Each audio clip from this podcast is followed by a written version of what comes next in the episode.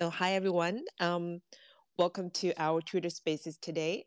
I'm your host, uh, Vivi. I'm a Web3 advocate, and I'm also partner of Octopus Network.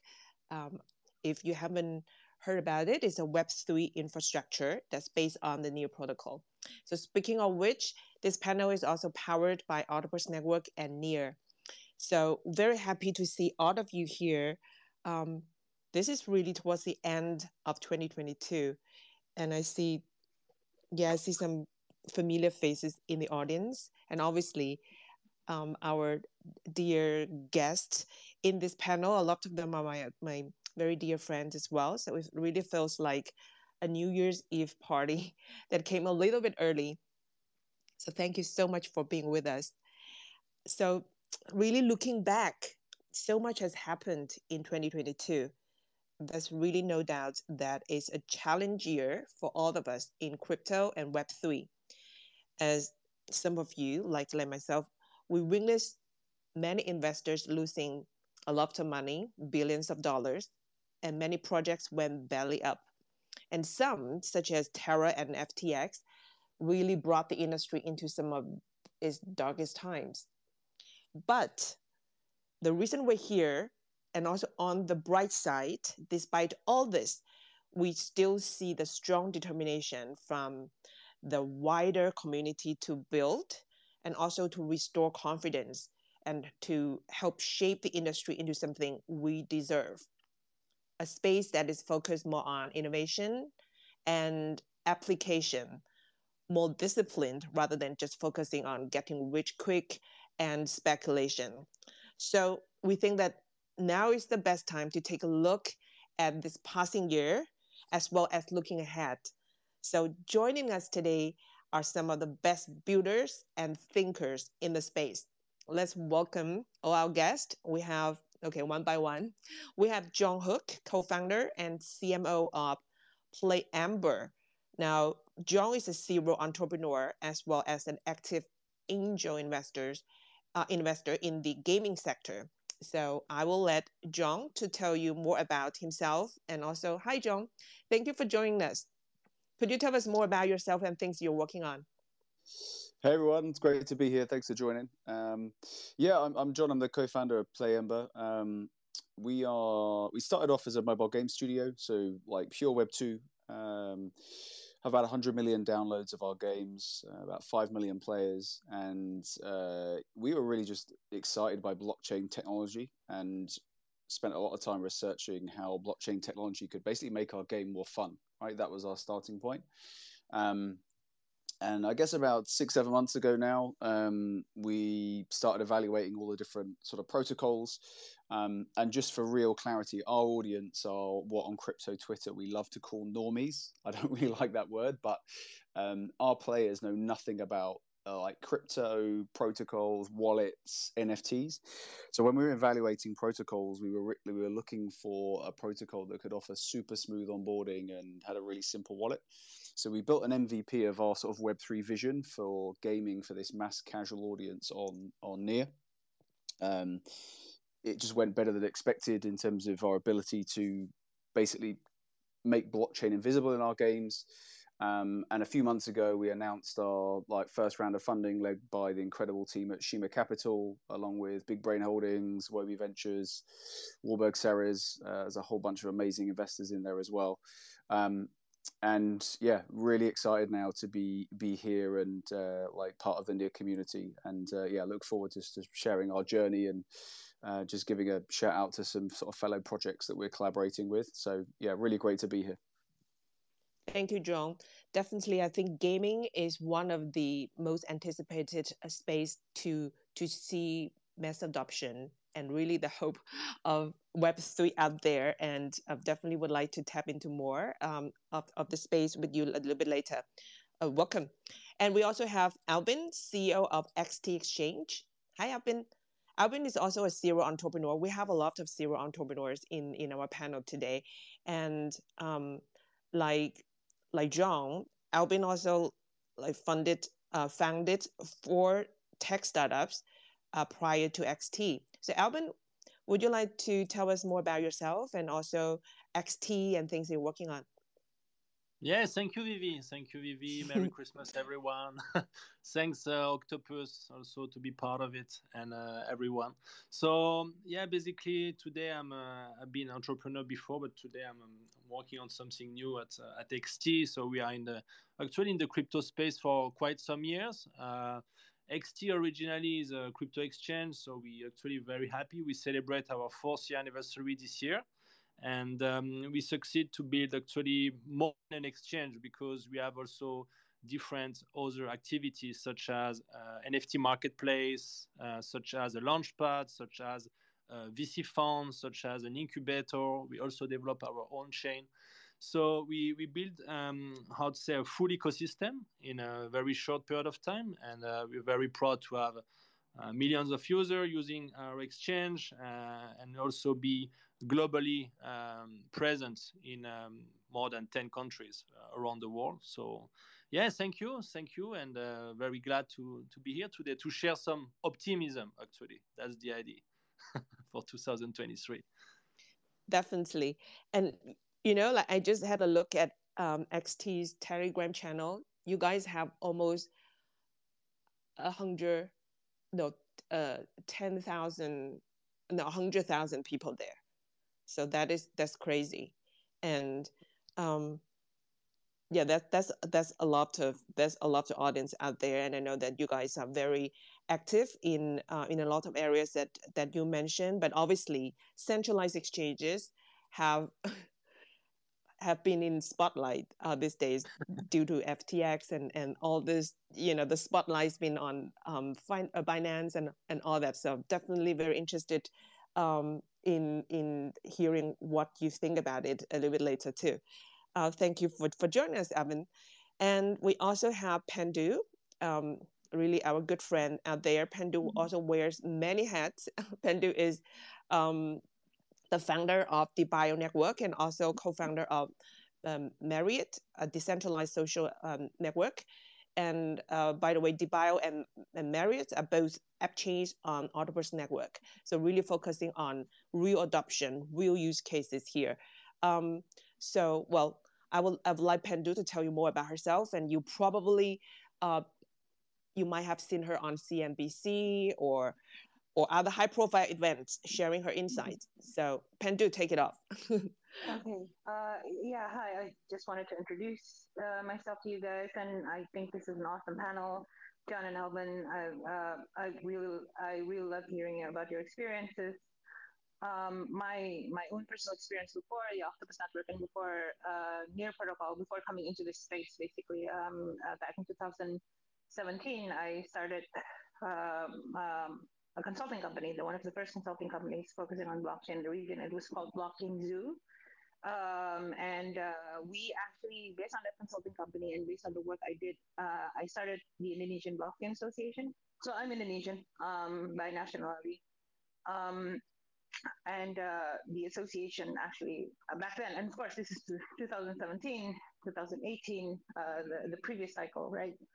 So uh, we had quite an uphill battle during the bear market, uh, obviously, uh, but uh, we actually, I have a feather in my cap, uh, which I'm quite proud of, um, which is uh, I helped make crypto legal in the whole country, in Indonesia. So Indonesia used to not allow crypto, so sort of like a, it was like in a really bad gray area, and we sort of like helped that, um, help push crypto into legality in Indonesia, into like legal recognition and uh, uh, Indonesia now has around 13 exchanges. So if you guys are running exchanges, you guys are uh, well centralized exchanges. So if you guys are running exchanges that want to expand to like the Indonesian region, um, just a sponsor's message. Um, my association, the Indonesian Blockchain Association, if you want to go to, um, uh, most of the exchanges in Indonesia are actually part of that association.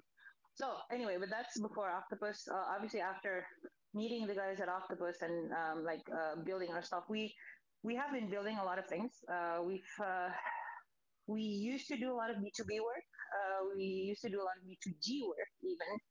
Uh, so we were very familiar with like uh, all the centralized entities, the way of doing things, including like consulting for the Indonesian CBDC and the US CBDC actually. Uh, but I am a degen by heart, as in like I'm focused on decentralization. I want to do projects that are focused on the philosophy of decentralization instead of bringing it all back to centralized entities. Um, but I did come from sort of like the centralized background. And uh, the three projects that I'm building right now, two are on the Octopus network, as mentioned, DeBio and Myriad. Uh, DeBio is building um, bioinformatics data platform uh, that is decentralized, that is self-sovereign. Um, so uh, the idea is to replace entirely 23andMe and Ancestry.org in a way that is as decentralized as possible. Uh, which means that even from a sampling, like a physical sample uh, perspective of like uh, uh of these uh, of these bioinformatics data, the physical to digital onboarding of data, we have built a system of our own. We're currently building a data marketplace so that um, you know you can actually sell your own pieces of DNA, um, like your your own genomic data uh, instead of uh, actually letting 23andMe or Ancestry.org do it. Um, another thing that we're building, which I think is super important, is Myriad. And Myriad is a social media that is focused on free speech. And uh, we're constructing this in a different way from other crypto social media. A lot of other crypto social media just use crypto uh, entirely, as in like all the content are put on the chain. We don't believe that is the proper way to do it because uh, people have the right to be forgotten. So we actually mix things up. Uh, we are both federated and also crypto. So Web3 plus federated. I don't really like the uh, term uh, that much, but like crypto and federated might be a better way to say it. Uh, it's a combination of both. Uh, so there is the value layer, which is crypto. There is the identity layer, which is crypto. But there is an ability to host your own content and uh, be part of a federation. So you can basically host your own part of the social network on your own servers, even on our, on your own laptop. Uh, once we get things up and running uh, by January, you would be able to host not on a server but on a laptop. And uh, yeah, I mean that's that's mere, uh, the last thing that that I've built. Um, and uh, I founded this um, on Near. Uh, so Near Protocol team has helped us actually. We we got investment from MetaWeb, the the Near investment arm it's called Reality Chain, uh, and it is a metaverse as a service project. So we build metaverses with people. Like uh, a lot of projects have overpromised during the bull market that they want to build a metaverse. Like uh, things like I'm not going to mention names, but like a lot of NFT projects say that oh we're going to build a so and so metaverse. Um, if you buy our NFTs, uh, and many of them are not delivering on those promises. So uh, instead, we're creating this metaverse as service project so that these projects can do a token swap, uh, staking, stake on us. Once you stake, we generate a metaverse for you. And uh, the, that metaverse is already up. We built our own metaverse engine from Unity. And uh, it is uh, actually a, a 2D metaverse. So you can actually access it on your phone. It's very light. Uh, you can use really bad phones, really cheap phones to access it because we think that accessibility is the name of the game in the metaverse because the metaverse is other people the metaverse is other people. I want to say so. Yeah, I mean, uh, mm-hmm. uh, those are the three things uh, that I mentioned. I'm happy to be here, as usual. Thank you, thank you, Pandu. Yeah, so I think we're gonna unpack all this information. Pandu is really very energetic and very active in in in the crypto area and being a, a real degen. Um, so now we have also um, Wuri. Wuri is the manager of Octopus Accelerator, uh, Wuri has been also working very closely with entrepreneurs and well he used to work as general manager of myspace china and also marketing lead for uber china that is prior to being manager of octopus accelerator um, so now I'll, I'll let Wuri to tell us more about himself and also the things he's working on and things he's interested in. Hi, Wuri. Hi, Vivi. Thank you for the introduction. Yeah, I um I manage the Octopus Accelerator program. Uh, we're here to support early stage uh, Web3 projects uh, that hopefully will graduate and become uh, part of the Octopus app chain ecosystem. Uh, the accelerator has uh, recruited over 500 uh, projects uh, over the past year and three months and uh, we've handed out uh, 25 Octopus Star grants, each worth $50,000 each. Um, yeah, but uh, I think we're gonna give that a, a break uh, for the 2023 year.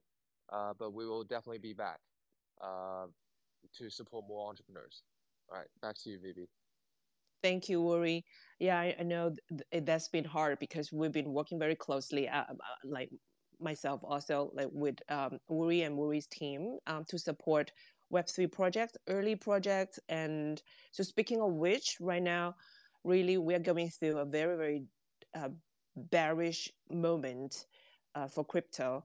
And so that is why, like Uri said, um, the accelerator program has temporarily paused. And but I think the most important thing is to survive. So now looking back at 2022, so I would like to ask all that all of our guests um, in our panel today, what struck you the most? Um, what do you think is the most significant incident that impacted the crypto space this year, and and why is that? So let's just like have have uh, some kind of insight sharing here. Um, John, would you like to to be the first to share? Sure. So, I mean, I think your I think your introduction was was great. Um, I mean, even trying to switch off over Christmas, I think there's just been a lot of, you know, there's just been huge discussion about you know a very large Solana collection moving to both ETH and Polygon, yeah. which has really you know which has really you know brought up a lot of strong feelings about yeah, you know, these sort of protocol tribalness. And like you said, um, you know, even yesterday there was sort of uh, sort of witch hunt on crypto Twitter because there were a lot of funds being moved on Ethereum, and everyone's just figuring that it, it leads back to FTX. So, so look yeah. for, for us, I, I mean, I near put on an amazing event in um, in Miami, and it was it was about looking for opportunity in crisis. And I, I think this is a really exciting time for entrepreneurs because when you build in a bear market, it absolutely focuses you on investing in the most essential things that are going to drive your business model versus you know when you're in a bull market and it's never easy to raise capital. I think it's very dangerous to say that. It is easier to raise capital in a bull market when more people um, you know have haven't been hit with the sort of collapse that we've gone through. But for us certainly in gaming at the moment um, you know we, we we're really excited but we're not rushing because in, in gaming it's a bit of a shift in terms of you know phase one of gaming was more GameFi really. I didn't really see many games in the first phase first phase of web3 i saw a lot of gamified staking where the purpose of that that game uh, in inverted commas was to basically drive yields and apys um, so browser based mechanics where you're just kind of locking assets to yeah, generate higher returns with an expectation of play to earn. Um, so I'm really excited for this next wave because finally we're starting to see you know really what we raise money on our thesis which is the real mass adoption in in gaming is going to come from mobile because that's where most people play play games. And you're starting to see finally this first wave of of blockchain based mobile games dropping. Um, but the key thing is it's not about um, you know just kind of rushing to you know list your token and make loads of money. It's it's finally this idea that nfts should be free games should be free to play um, and focusing on this idea of uh, of ownership and that the project value is is really created by you know revenues which in the long term are going to come from these unique in-game digital assets. And you know that's really what nfts are when we think about gaming. They are just you know game assets like we have in-app purchases in the web 2 world. Well that's really what the nft is an evolution of. So when you start thinking like that in terms of the bear market um, it really focuses you on on the, the most important things, which are one, just making a really good game, right? First and foremost, forget tokens. How can I make a better game that uses blockchain technology, has F- NFTs in it, versus what's already in market, right? Because in, in gaming, that's your competition, right? It's it, it's Supercell, it's King, it's Blizzard, it's Ubisoft. That's that's your competition. It's not it's not near it's not polygon it's not imx right that that's the infrastructure layer on that you then choose to build on at a content layer an application layer your your competition are these mobile gaming giants um, and and as I said, the second thing is then really focusing. So for us right now, our our north star is is active wallets. So everything we do in design then on near protocol, how do we generate um, active wallets, and that really comes down to just building cool stuff for players and a really fun game loop that then drives that desire and value for these NFT assets. So, um, yeah, a bit of a whirlwind view on um, how we see this market and how we're thinking. Thank you, John. So I would like to also just like follow up with because at um, PlayEmber, you're basically helping um, mobile games to monetize, right? And then you also think about you also said it yourself, like at like we we see GameFi 1.0 is, is pretty much play to earn, and we already seen a lot of problems about uh, that, and also a lot of games are not really fun to play. So. Um, so could you like elaborate a little bit on you know what do you see the future of blockchain gaming and you know like for developers or, or builders out there where to start when thinking about making a blockchain game and how to how how, how should they start and um, how to monetize it in a better way? Yeah sure. So i think i think in terms of where to start um, it's, it's where you start with any game right? Like like what which audience am i building for because you know there isn't this one size fits all in in gaming. So if you think about mobile gaming, you've got hyper casual games, idle games. Even if you just think about casual games, it's not one category of games. You've got sports games, family games, skill based games, narrative games. Each of those have got a very different audience. So that's always where you start, and then you need to start thinking about. Um, and the answer might be no, by the way, but can blockchain make this game better? And if the answer is no, you know what? That's totally fine. There are still billions of dollars being spent on mobile games. But if the answer is yes and you have a clear vision for that, then at that stage you want to start thinking about, um, you know, just like in terms of mobile gaming, it's a little bit easier because you build on Unity. But if you're going to be building a blockchain game, you need to start evaluating the different protocols, the tool sets, the communities that they have that really map well to uh, to your game. So if we if we're talking about near, there's just some really great examples and a, really big gaming community that maybe a lot of people don't know about. So I'll just shout out a few places that you could start. So first of all, um, you know, he's actually quite quiet, but the game is called Crystals of, of. But I mean, Aki, the CEO, is just a fountain of knowledge on everything blockchain gaming and legal and compliance. So would, would definitely reach out to him. Um, sorry for the shout out if you have lots of people messaging you. I think Human Guild, um, like Sasha over there, has been a massive help in our journey, and he's super connected within Near, but also really great sort of tooling and infrastructure. Um, and also ourselves, like that's really what we set out to build is is is help for mass casual games, the infrastructure to make it really easy for mobile game devs to get into gaming.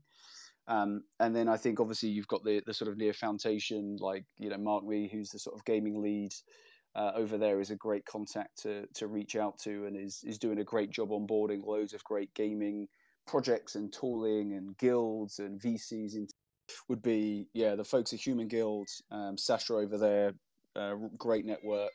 I would check out uh, Ake at uh, Crystals of Naramunz, like just super connected in gaming, but really solid understanding about like the fundamentals from a legal and compliance side. Uh, Mark Me over at the Near Foundation, he's the kind of gaming lead and is doing a great job onboarding loads of yeah projects, guilds, VCs, investors.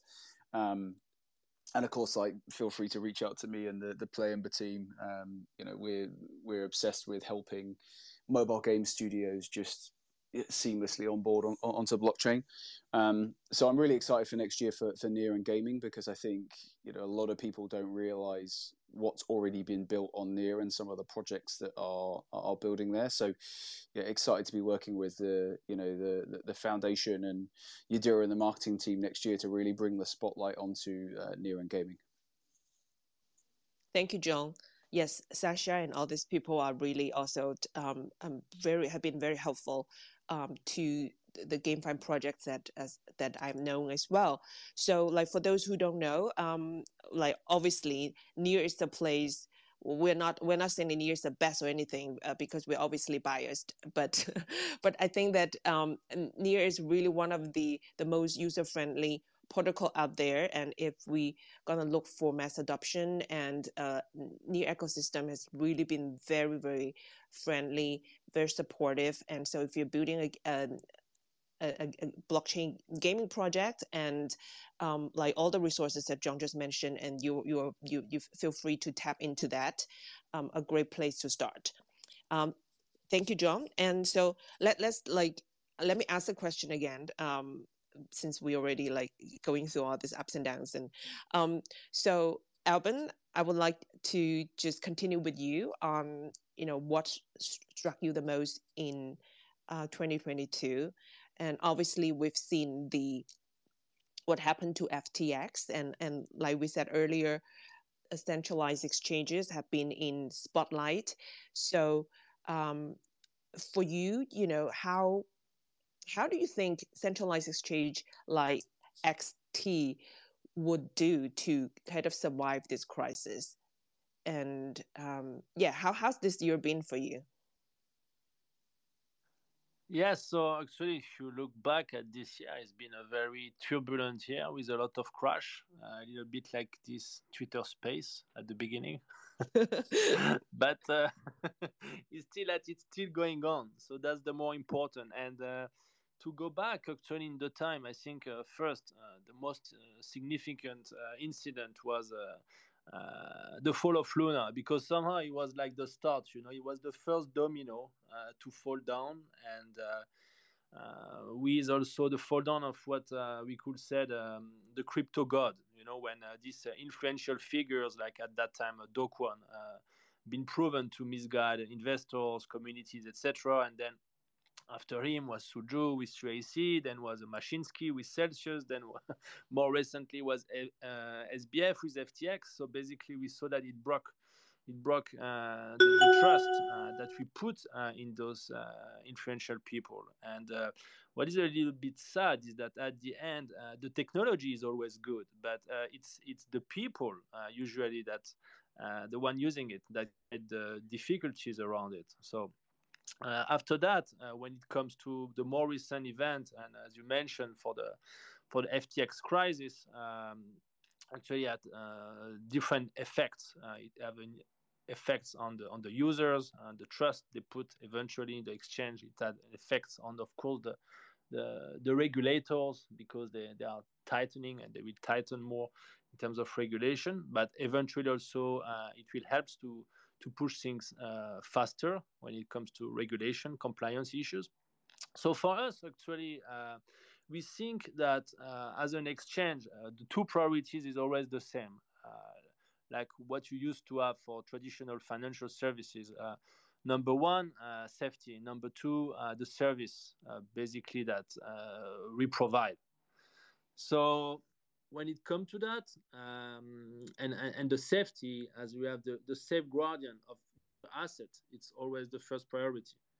And then when it comes to the um, to the service is also about how actually as an exchange we can push things forward and uh, recreate the good experience for the people. So if you come to our exchange uh, we'll have the, the, the, the right support for you the right customer service helping you 24 7s uh, all around the world, different languages. So basically, uh, at this point uh, for exchange is really about how we can um, not only um, keep building the trust or maintaining the trust that we have with our communities, but also how we can push the extra mile in terms of service, because uh, that's where we will uh, actually make uh, the difference. That's very interesting. So, like safety and service, and like like you said, the in the whole industry actually not only the ex- exchanges, but exchanges probably they are really in in the kind of center of the whole monetization and everything. Um, the whole industry is embracing compliance and regulation, and some even say that you know um, 2023 will be the year of regulation because you see how um, um, Amer- America is going after Binance and and just all the things happening. Um, so, just out of curiosity, how do you um, position yourself in this kind of perfect storm, um, embracing the regulation? And where's XT based? Basically, I know that you're super global, but um, um, you more kind of Europe um, based or uh, Asia? And could you tell us a little bit more? Yeah, yes, of course. So uh, for us, actually, we are um, not only embracing it, but we are following what's happening. So as you say, the trust has been challenged. So it regulation faster speed. Uh, when you look on the on the global level, uh, you see that uh, in the US actually have been pushing out on that, and uh, uh, we just mentioned Europe. Actually, Europe is very interesting. Um, uh, scenario because they might be eventually the first region in the world to really come with a proper framework uh, that is called uh, the MiCA law. And uh, basically, um, these MiCA regulations could um, be the first, um, the first frameworks that will require that if you want to operate as an exchange or if you want for example, be a custodial wallet provider, you need to be licensed. So the license uh, actually for crypto exchange will be the, the, the, first step. And, and we are very uh, con- um, conscious about that. And also, of course, we're already working on that, being regulated and in the process of acquiring all the licenses uh, where we want uh, to, to operate. So uh, no matter it is in Europe, no matter it is in Middle East, no matter it is in other places, we are following basically the regulators because at the end, it's a pretty good thing. It, it will reassure also the, the, user first and the user always the, the, the priority for us to operate. Thank you. Thank you, Alban. Um, okay, so let, let's let's turn to uh, Pandu. Um, I know that Pandu, you were working on like three projects that you mentioned, and you've been super active in uh, working with the government as well. Uh, but I would actually like to, yeah, first of all, back to the question, you know, what what struck you the most uh, in 2022, uh, looking back, and also what do you what do you see? I know that um, things that you're working on are all about real use cases, right? Adoption being the the biodata and or the um, decentralized social network or reality chain. Um, so yeah, so what struck you the mm. most, and then also um, what do you see the kind of mm. how far decentralized technologies have come Mm. and um, what benefits will they provide, for example, in, in some of the areas that um, you, you've been working on? Right. Healthcare. Um, yeah. Yeah. Okay. So, um, so my, my life is basically split into two phases. Well, my crypto life was split into two phases. Uh, the more uh, government-oriented regulatory perspectives uh, part, like the, the earlier part, and uh, basically now uh, what is actually truly my my passion. I've been I've been um, very passionate about basically pushing decentralization and sovereignty uh, to like to like to provide an alternative to big tech, uh, obviously. Um, and and thus, the thing that actually struck me the most within this year uh, is not the crypto stuff. It's not the FTX stuff. It's weird because we're, we're talking about crypto today, but like, uh, it's not the FTX stuff. It's not SBF. It's not 3AC. Uh, it's it's not even Terra Luna um, something that actually struck me a lot like was was the Twitter files was what happened um, what what is currently happening and what is currently being discussed in crypto Twitter and also being discussed in Twitter in general uh, the fact that uh, big tech companies are being controlled by a government. And uh, big tech companies are sort of helping governments violate well a government violate um, freedom of speech um, which is actually a human right which is actually a right, uh, a legal right uh, in in this country, at least in in, in Miami, it, eh, well, in in the U.S. Um, so that actually struck me a lot, and this this this this this this strikes a chord uh, simply because a lot of like all of my projects, all of my projects that I've been doing in the degen space, are decentralized projects because we want to ensure there's sovereignty for you as the person, as the individual. So it's not just state sovereignty; it is also your sovereignty. Uh, which is which is why one of one of the reasons why uh, our structure for Myriad um, it is actually not not just Web three it's also Web three and federated. The way uh, we we want to ensure that that that that our primary uh, sort of uh, model is to allow users to have their own capabilities in hosting things in hosting their own content in hosting in being uncensorable and being basically being uncensorable having the right to host and having the right to not host um, I, I don't want to just go into Myriad though. This this actually should apply everywhere. Uh, the idea behind decentralization in this case, um, that that we like you know, we have the ability, at least the option, to have our own assets be kept by us in a self-custodian side of uh, uh, uh kind of way, uh, uh, in a self-custodianship kind of way. That that that's important.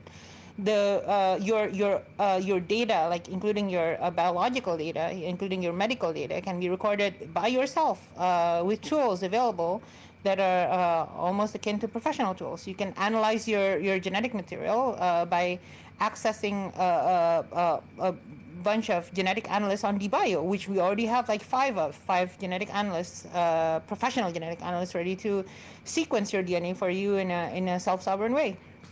So what struck me was the Twitter files. And, and here's, here's the thing, it, it should strike every single one of us as one of the, the, the, the, the, the primary things uh, that happened this year. Uh, it should actually highlight the fact that the, the technology that we're, that we're working on um, are, are, are, are built to re-decentralize everything. So at the beginning of time, at the beginning of the internet, the TCP/IP and HTTP protocols were widely used, and uh, those were at, at like HTTP, TCP/IP. Those were totally decentralized. Like even now, these protocols are totally decentralized. Anyone can set up a website, anyone can access it, an internet connection, an IP address. Those were the only barriers to entry, right? That that sounds egalitarian, but what happened is that there were uh, small, like not small, like a big, uh, sort of like uh, uh knots uh, of, of of of companies. Uh, congregating around URLs, obviously. Like the Facebook URL is very, very expensive. Facebook.com became very expensive, uh, Google.com, because there's a re-centralization back then. It doesn't matter that anyone can set up a website that competes with Facebook, YouTube, Reddit, or Twitter. No one will use it. Now that's that's that's that's the thing. That's what we're trying to sort of like go against. Um, we want to basically re-decentralize the internet. I think that's why I fit so well with Octopus Network because the uh, the the things I spoke about with with Lewis is that's his vision too we need to do that. We need to ensure that that that uh, people at least have an alternative to the Facebooks of the world, to the Twitters of the world, to the to the um, I don't know um, um, the the uh, GTA GTA fives of the world, uh, to uh, Fallout 76. Um, we need to have a decentralized way of doing things, and uh, I think the way actually one one thing also highlights like one my hope for the future is that people realize that this is necessary that uh, that this year instead of being sort of like the crypto pearl harbor where um, like crypto is attacked and then like everyone in the world just says that oh crypto turned out to be a scam. This guy sbf he's crypto. Instead of saying that i want people out there to realize that what happened with sbf was centralization was overt centralization. He the dude didn't even encrypt his own like his his his his uh his uh sorry his depositor's uh, private keys. It, it's insane so people should realize and this should be a revolution in fact in bringing back decentralization and making it the default and making self-custodianship an option and also making things that are also decentralized whether it's social media whether it's a gamify uh, structure whether it's structured as um, a, a uh, uh, bio, bioinformatics blockchain, um, they're all decentralized. Um, yeah, I think I ranted enough. That's uh, that's that's me. Yeah, I, I totally agree with you. I think I think the point of I think a lot of us come together because we have a like a vision to to obviously make the world a little a little bit better by having doing Web three and you know decentralization is a way to um, to solve many problems. But but obviously, I think this is a, a big topic, and um, like like like Bitcoin and everything, right? So we have a decentralized money. We have um, we have sovereignty. We have um, ownership of our our data and um, our assets, digital assets, and everything.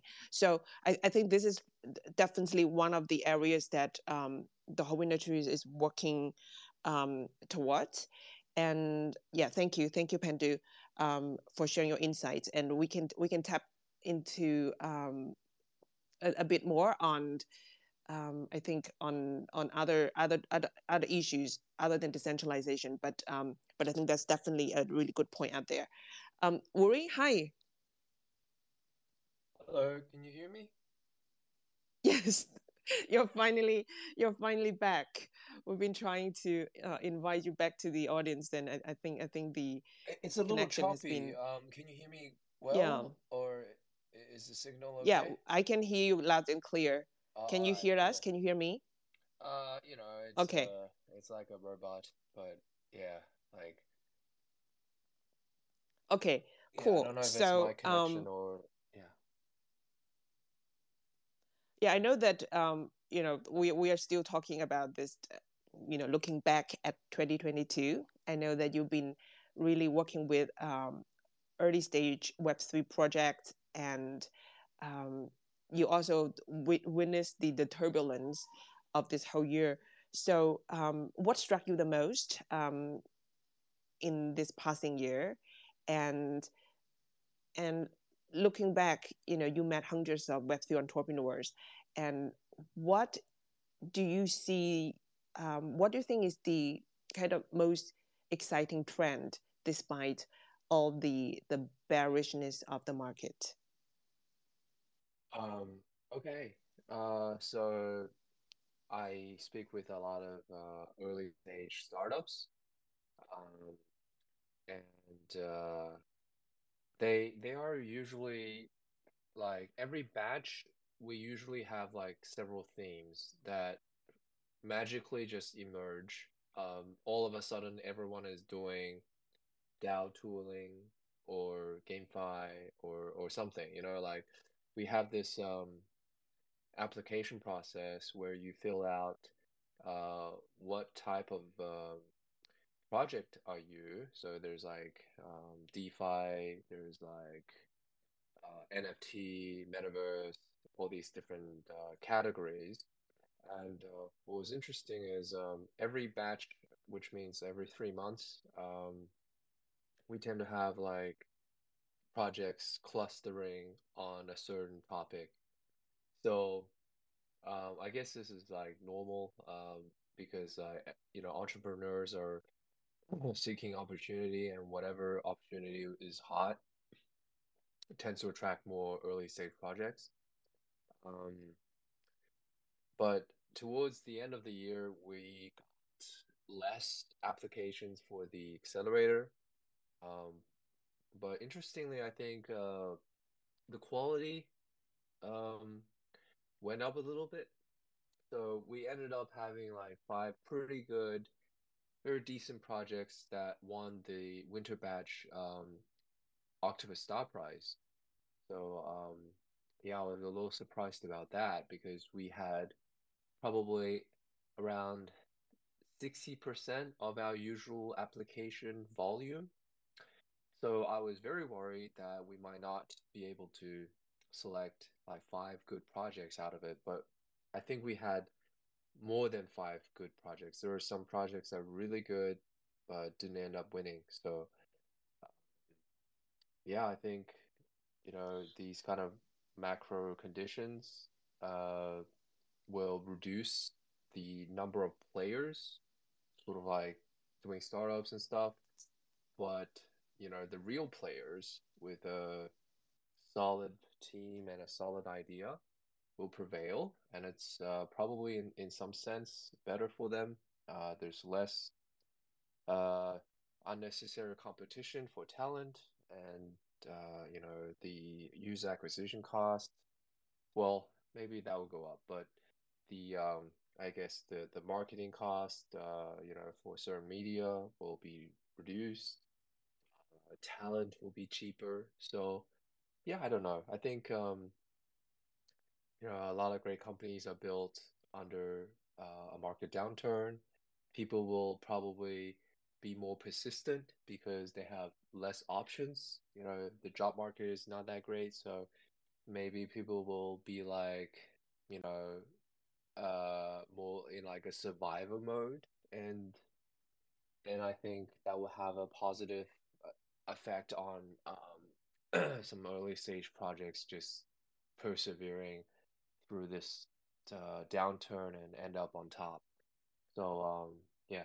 But personally, um, another thing that kind of struck me was, um, well, it didn't really struck me that much, but I saw some interviews with uh, Do Kwon and uh, SBF um, just on YouTube, and uh, I think it was CoinDesk interviews, and they were asking some pretty simple questions like, you know, how does the U.S. regulation affect um, crypto? Like, are you worried about the U.S. regulations? Um, this is to Do Kwon, and um, you know, I think that's a softball question. Of course, you're gonna be worried about it, right?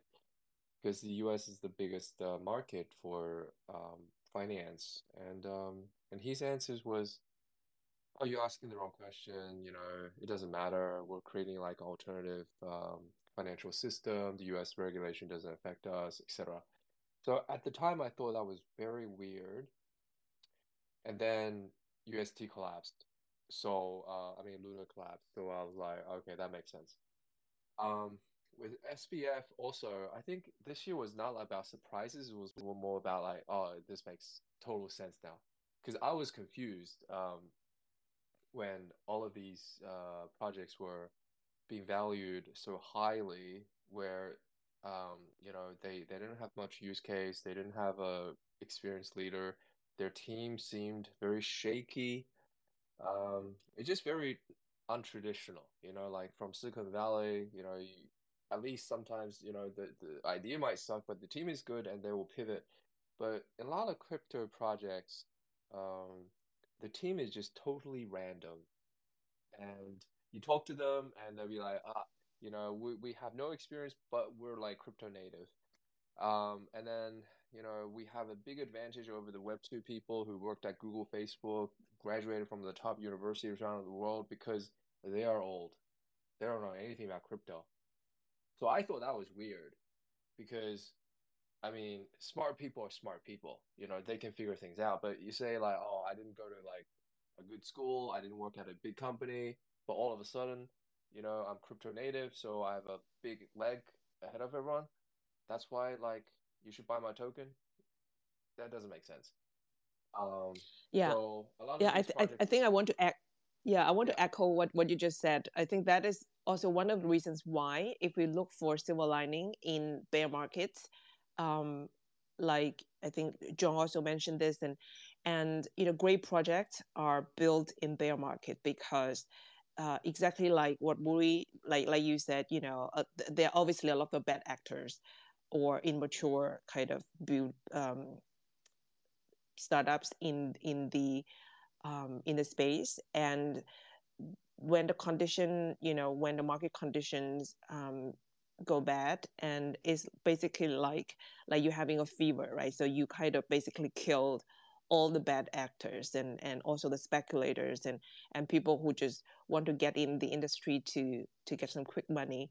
And so the but the real builders and people who continue to build like the projects that uh, still apply for accelerator and you know still fighting still building and still trying to make a difference. And and those projects will hopefully um, they would still survive the winter.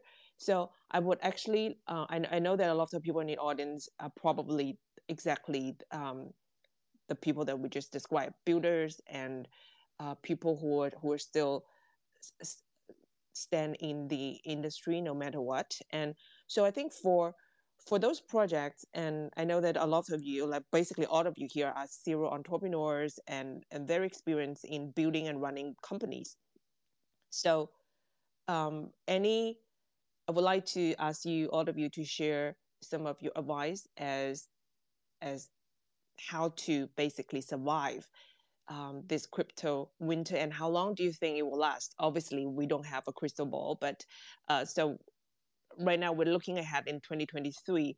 So what what is the outlook for you, and any advice for the builders in the industry? Okay, let's start from John. Yeah, uh, there's a there's a lot in that question. So um, so my, my advice on how to survive, I mentioned it earlier. One, manage your cash flow. Um, you're going to have to make some really hard decisions about um, really where to invest the capital that you have to uh, you know, give you as long a runway as you need. Um, so obviously, your biggest cost usually is is your team, right? So you're going to need to make sure that you've got the right people alongside you that are you know hungry, understand the environment that we're in, and you know are are, are committed. So I think you know hiring is always important. That's what makes or breaks your your success, right? Just a really great team of people around you. Um, I think too that you know there's no doubt that um, the sort of market where you can just drop some NFTs or launch a token just to get free capital has, has changed. Um, you know, raising raising money is a is a serious business, and I think you're seeing a big shift now from um, VCs as a result of the market to you know longer and much much more lengthier due diligence. You're seeing a change into sort of equity safe rounds versus SAFT. So general rule of advice is to start fundraising when you've got um, sort of six months runway. Um, you know, a couple of startups have come to me with two, three months. That's very, very uncomfortable amount of time in this market to start fundraising, particularly this time of year. So yeah, make sure that you're hitting the fundraising trail with you know no no less than sort of six months in, in, in the tank. And I think three, the other piece of advice in this market is just focus on revenues, right? Actually focus on real user growth and revenues because that's what will help you raise, right?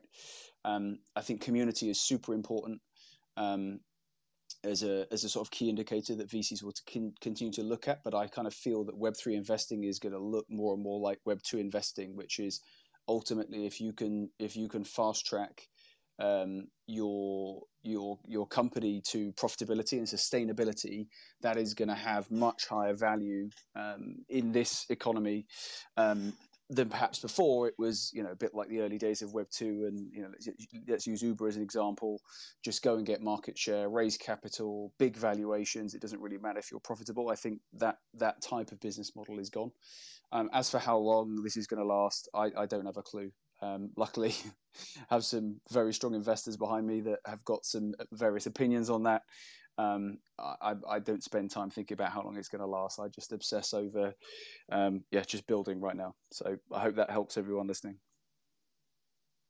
Thank you, John. Yeah, I think manage your cash flow um, is definitely super important. And as some of you might uh, might have read, and also like um, Octopus Network, we also um, are, are, doing what we can to survive this winter, and um, so we are having a bit of a reconstructing as well. So uh, getting ready for Octopus 2.0. So exactly like what John has said, you know, we we kind of manage our resources very carefully and just trying to make sure that uh, we survive this winter and we continue to build and use the money um, in places that that that definitely like really increase the efficiency and everything. But I think I have this question. Um, I think very interesting that John, you just mentioned that um, raising funds is a little bit like Web two, right? So the VCs um, or the investors they're probably looking at all these indicators um, eh, to to to gauge your profitability. But you know that for a lot of Web three projects, adoption and application are still pretty early. And so, how do you kind of? Um, I would like to also um, throw this question out there for uh, for not, only John but Pandu and Alban as well, uh, and Wuri.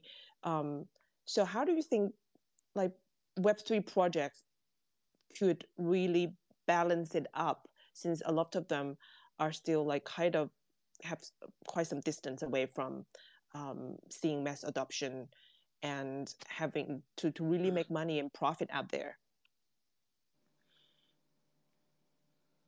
Yeah, Vivi, maybe I can can share a couple of words on that.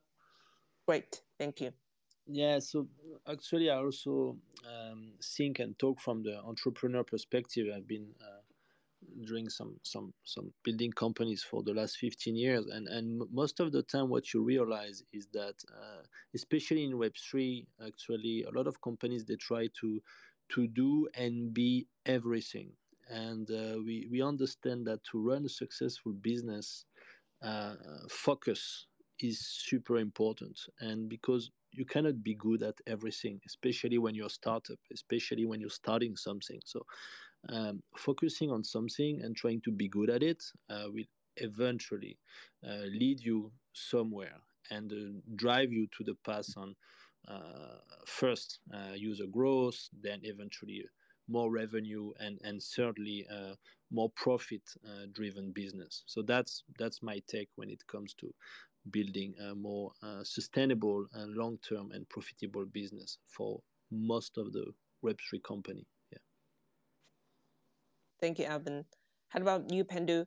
What's your take on this? You're running three different um, Web3 projects and and with real use cases and everything. So, um, and obviously, monetization has been a challenge. And and would you like to share um, what what you guys are doing um, to cope with with this um, this bearish market condition and right. your strategy. Yeah.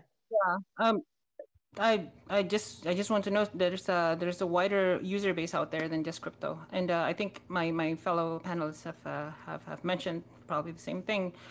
Um, we during the during the bull market, we obviously get a lot of users from from from um, the crypto degens, the crypto users, um, but but that is actually just a small subset, a small percentage of like the entire world. Um, when when we're like I I really envy what what John has has, has created um, and uh, in in the gaming space, we'd like to do the same and copy the same um, kinds of trends uh, in in our space, which is uh, more social and also from from the DeBio perspective, the bioinformatics side.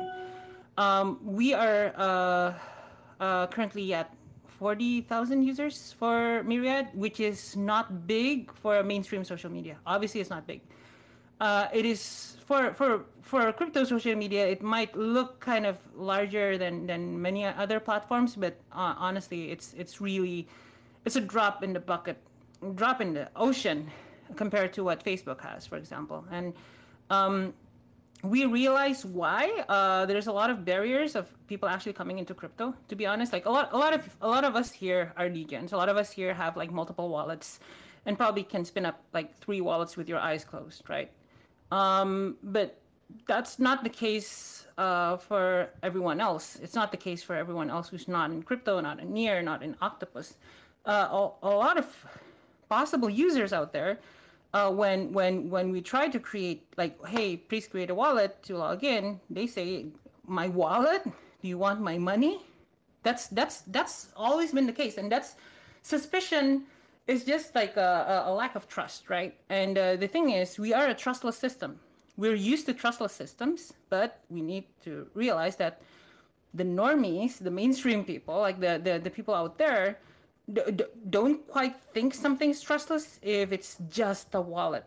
So uh, the way we're sort of like trying to build this and, and DeBio and Mira, and I can share this, you can use the app also, is to make it as simple and seamless as possible. For example, for DeBio, obviously you have like the the the old way of creating wallet, like the ancient way of creating wallets, basically write down your passphrase on a piece of paper uh, without any extensions required. We even sidestep the Polkadot.js extension, so we can actually uh, do so in a semi-custodial manner um, uh, on a website. So similar to like uh, Near's way of creating a wallet, we actually have that live on DeBio. That's actually one of the first. I'm pretty certain because it, we created it like uh, one and a half years ago. The first in the Polkadot ecosystem, I should say. Um, for Myriad, we actually allow email logins, and uh, you can you can basically log in with your email, um, put in put in your email, and then like get a magic link, and that magic link allows you to control an account.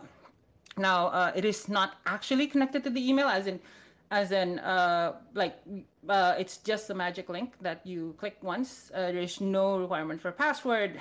You're just in. It makes it super simple to, to for, for people to basically create an account.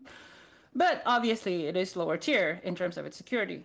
Um, so uh, that uh, means that if you want to receive tips, if you want to send tips, obviously, if you want to receive later NFTs, you will need to have an actual wallet. Okay, but like we allow them to do it. Like at least they can already interact. You can post comments. Uh, they can post. They can import posts from Twitter.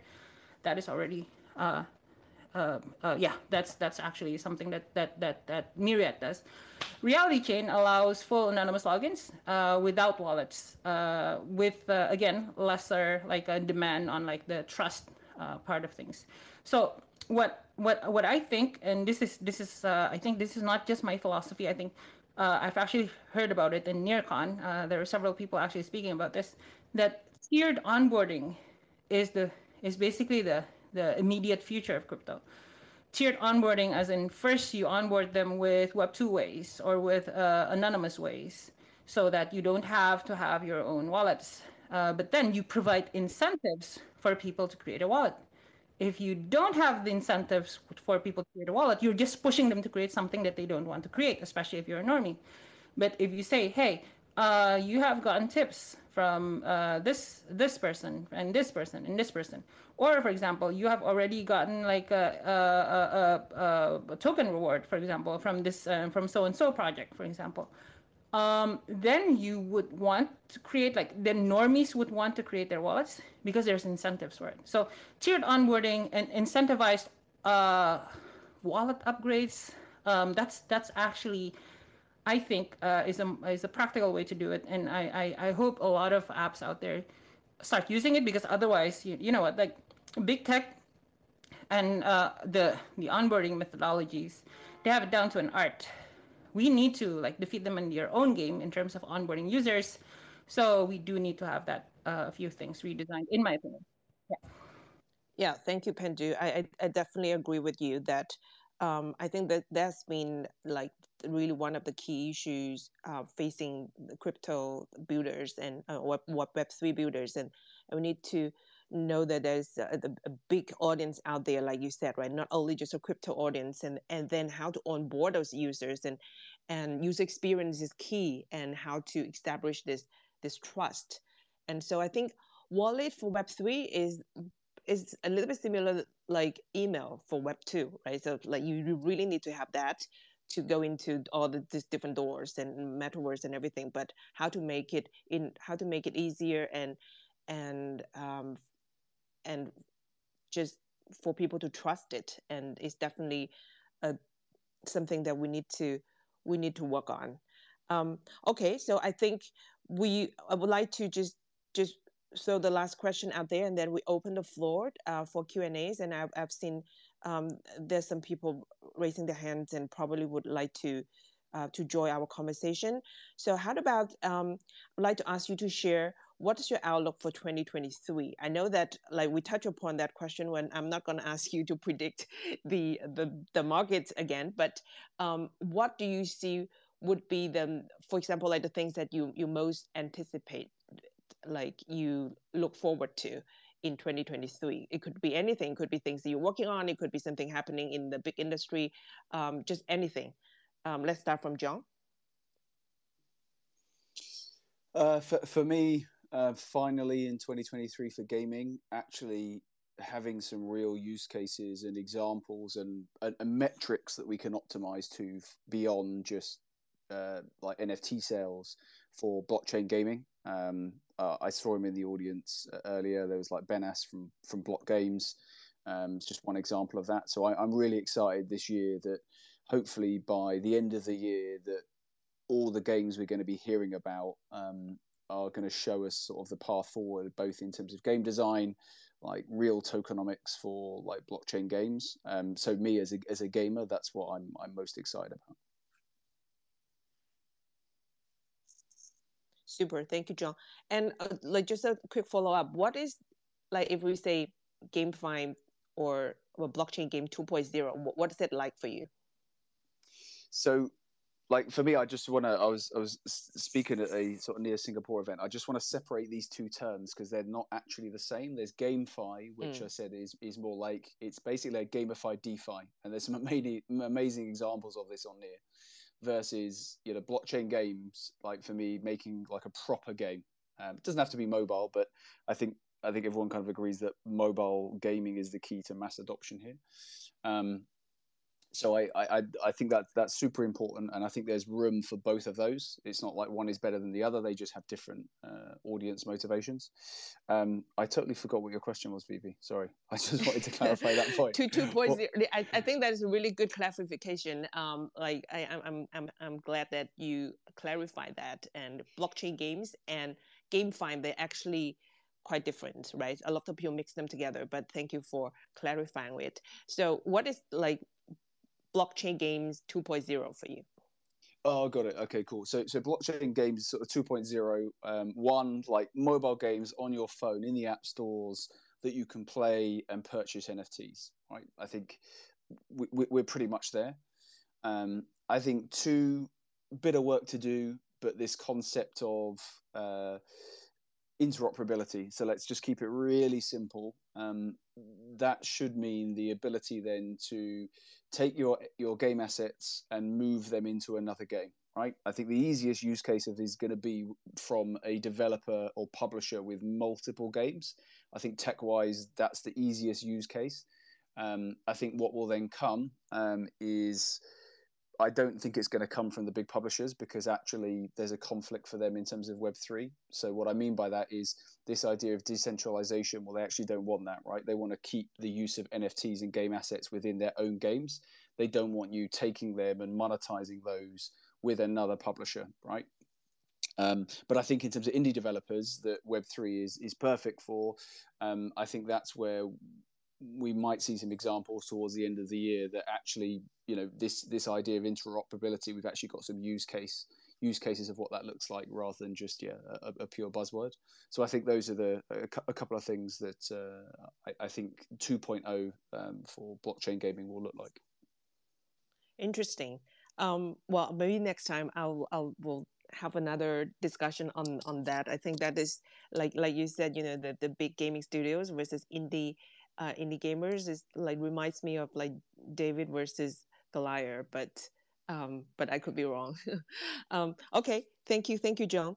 Um, and Alban, what do you think? What is um, your outlook for 2023?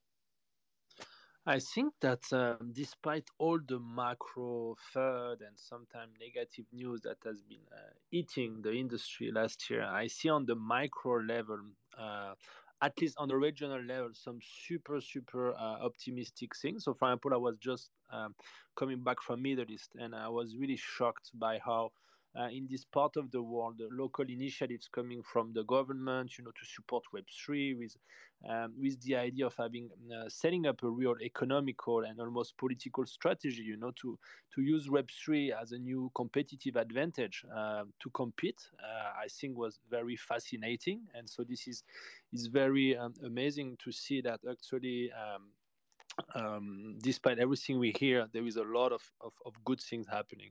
Then on um, on another layers, I see more application. We just mentioned how to to, to foster mass adoption. For example, uh, digital identity to me is, is very interesting topic because you were mentioning that uh, before, if you want to enter social media, you will need an email.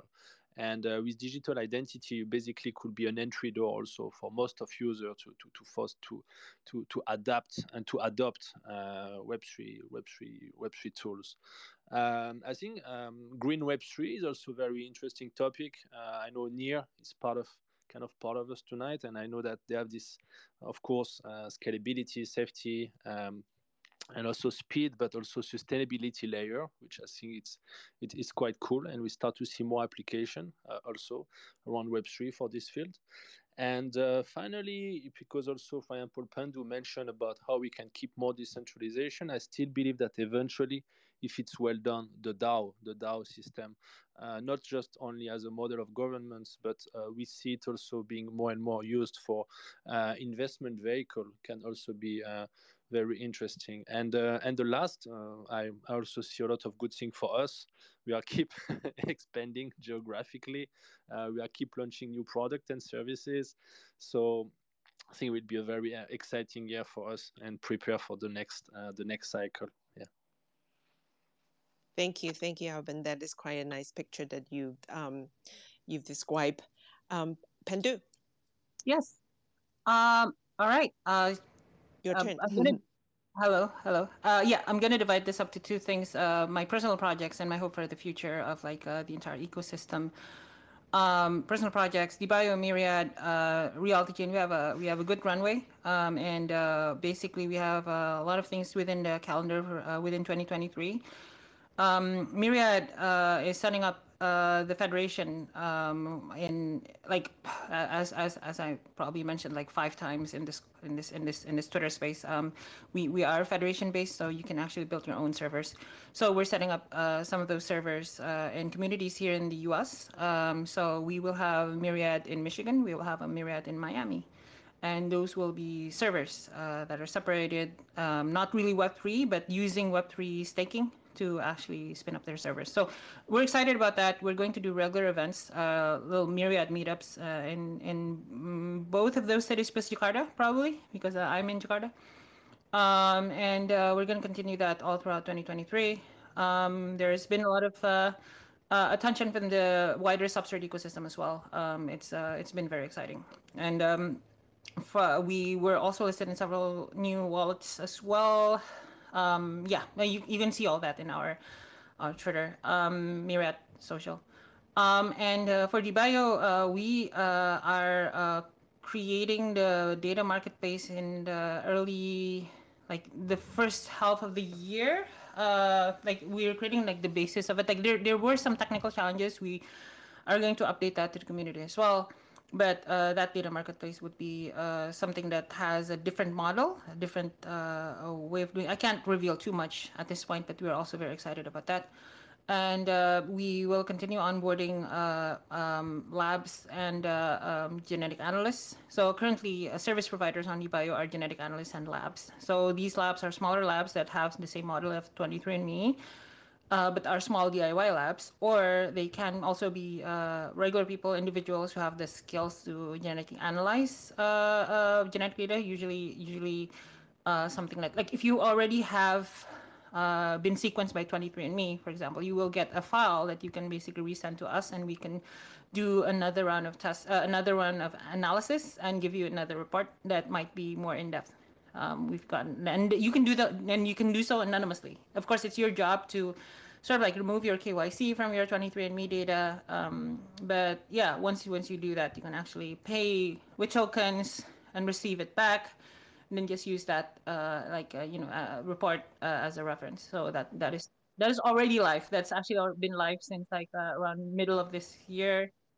Um, but yeah, we're, we're, we're going to continue developing that and onboarding more, uh, more users, um, and also more, uh, service providers. Um, mm. reality chain, which is not, uh, Octopus, but it is, it is, uh, uh, my project as well. Will, uh, uh, it's a metaverse as a service as mentioned. So we're, uh, setting up like there, we're, we've already launched one metaverse for Myriad itself, and, uh, we're going to be launching metaverses for Unique One, for Paras, and for another project, I can't reveal yet, but that's also going to be at the beginning of the year. So also very exciting stuff at Reality Chain. Um, so uh, obviously we have a full calendar in 2023. Um, I have my own hopes for the uh, entire ecosystem actually. Um, and, and, and I think my hope would be that users uh, from like the, like, like every single cycle we have ever had um, has always been uh, like all about hype and not about use. And uh, hype is good. Um, like, I mean, we wouldn't be here if it weren't for hype. But um, like, obviously, like a lot of us are. Um, I'm actually here for the technology. And uh, but I mean, this this this this has been sort of stale, like uh, lame even. Like people people keep saying saying I'm here for the tech but I am actually here for the tech. My background is tech. I used to work for, I left a cushy job at a Fortune 500 company just to go here uh, in 2017. Um, I left that because I believe in, in, in, in the tech. So I'm expecting uh, mm. that that that people will come into this space not because of hype, but because they want to use the applications because the apps are fun, because the games are fun, because uh, the social media is decentralized and you can host your own because they don't trust the centralized structures of 23andMe and like uh, other um, because because they don't want their genetic data to be sold by by other people. sovereignty. Um, I'm I'm expecting that to actually happen, like in in in in large form, because like when people uh, start, uh, like when people lose trust in the centralized structures that control us, that's when they trust trustless systems. And uh, of course, I'm not saying that centralized exchanges uh, are, are, are, are, like it has centralized in the in name, but like that is also a gateway for them to come in. And realistically, that's something that that is at least uh, as long as it's audited properly, as long as there's proof of reserves, as long as other proofs exist, uh, that is actually something that is uh, a doorway, a gateway for, for these for these normies or mainstream people to come into our space. And I, I am expecting them to come en masse. I'm I'm hoping for them. I'm hoping for the next narrative to be not hype, not oh let's get money out of crypto, but like the next narrative of the next bull mar- of the of the bull run would be hey there's a lot of cool apps here and uh, uh, and people would come in from there. It might be a pipe dream. It might be early to say that this. It might need a few cycles, but mm. uh, we're we're in IT. We shouldn't be in IT because of the hype. We shouldn't be in crypto because of the hype. We should be in crypto because of the hype. And uh, it solves one thing, which is the problem of trust. And uh, um, yeah, and uh, yeah, I mean, um, governance structures. Oh, uh, I, I, I really want to have another conversation with you, Alvin, and also with you, John, um, because uh, I, I, I agree with uh, uh, with the, the the trend of DAO tooling, the trend of like uh, that's not just a trend. That's that's that's actually trying to solve something that that is that is a lot bigger than than, than ourselves because it solves it tries to solve. Is it is it uh, a lot of DAOs just just just make it one token, one vote, and just like uh, go home, and and and and uh, that also causes problems. This is actually a lot deeper than just, you know, uh, it it is it is a lot deeper because governance is the next structure of trust. So uh, building something on top of a trustless system allows that trust to be trustless, which allows governance to be made with sovereignty of each user. Um, I have ranted again. My apologies. Uh, yeah. But yeah, that's, that's, that's I'm, I'm going to stop now. But like, uh, yeah, thank you for that. Thank you, Pandu. Um, yeah, I think that is a, a, a, lot of good insights out there. And um, well, I think speculation will always be part of human nature, but I totally agree with you as builders um, in the industry. We definitely need to focus more on innovation and real use cases. And um, I think as long as we have people like you and John and Alvin, Wuri, and a lot of people in the in the audience, and and as long as we keep building and focusing on um, really making things happen, making like like you said, making the games more interesting, making user experience much better, and so you know like we can attract real users instead of just like people coming in to buy and sell tokens. And that is really the hope um, for for the space going forward. Thank you, Pandu. Um, okay, so Wuri, what is your outlook for 2023? Oh, um, well, you know, it's the end of the year, and uh, I just wish that all of the entrepreneurs out there building on Web3 will mm-hmm. have you know, best of luck, and uh, you know, just uh, keep fighting, um, keep you know, be a survivor, and then and then build something useful, please, um, so that people like us who are you know here to support uh, we'll see appreciation of our of our own tokens. So I'm an Octopus uh, network validator uh, delegator, so um, I do get a lot of uh, uh, tokens for staking my Octopus tokens. I get a lot of uh, chain tokens for staking my Octopus tokens. So if you guys build something useful, you know, if someone builds something useful, there's a killer application for Web3, everyone benefits. So uh, I uh, just want to say best of luck to everyone and uh, really wish that we'll see uh, more useful uh, Web3 applications in 2023. Thank you, Wuri that's true. Um, I'm sure, uh, like many of you, or probably all of you, are investors and holders of certain tokens out there. But, but what that represent is um, we believe in those projects and believe in the real values that um, those projects and, and those tokens represent. So, um, as builders ourselves, and we also hope. Um, I also wish all of you to really create and make more values in the things you do. Um, okay, so um, right now um, I, I know that this has been going on for a while, but it, all the guests, you guys are, are, just superstars, and that's been so interesting. Um, so if any of you um, would like to, we were gonna leave five or ten minutes um, for Q and A. So if you have any questions, and feel free to just raise your hand and let us know, and we'll invite you um, to the panel.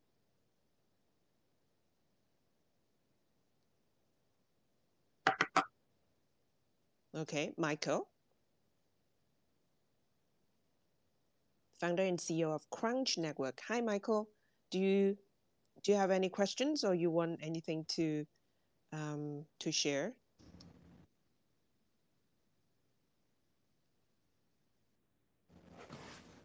I think Michael is joining connecting right now.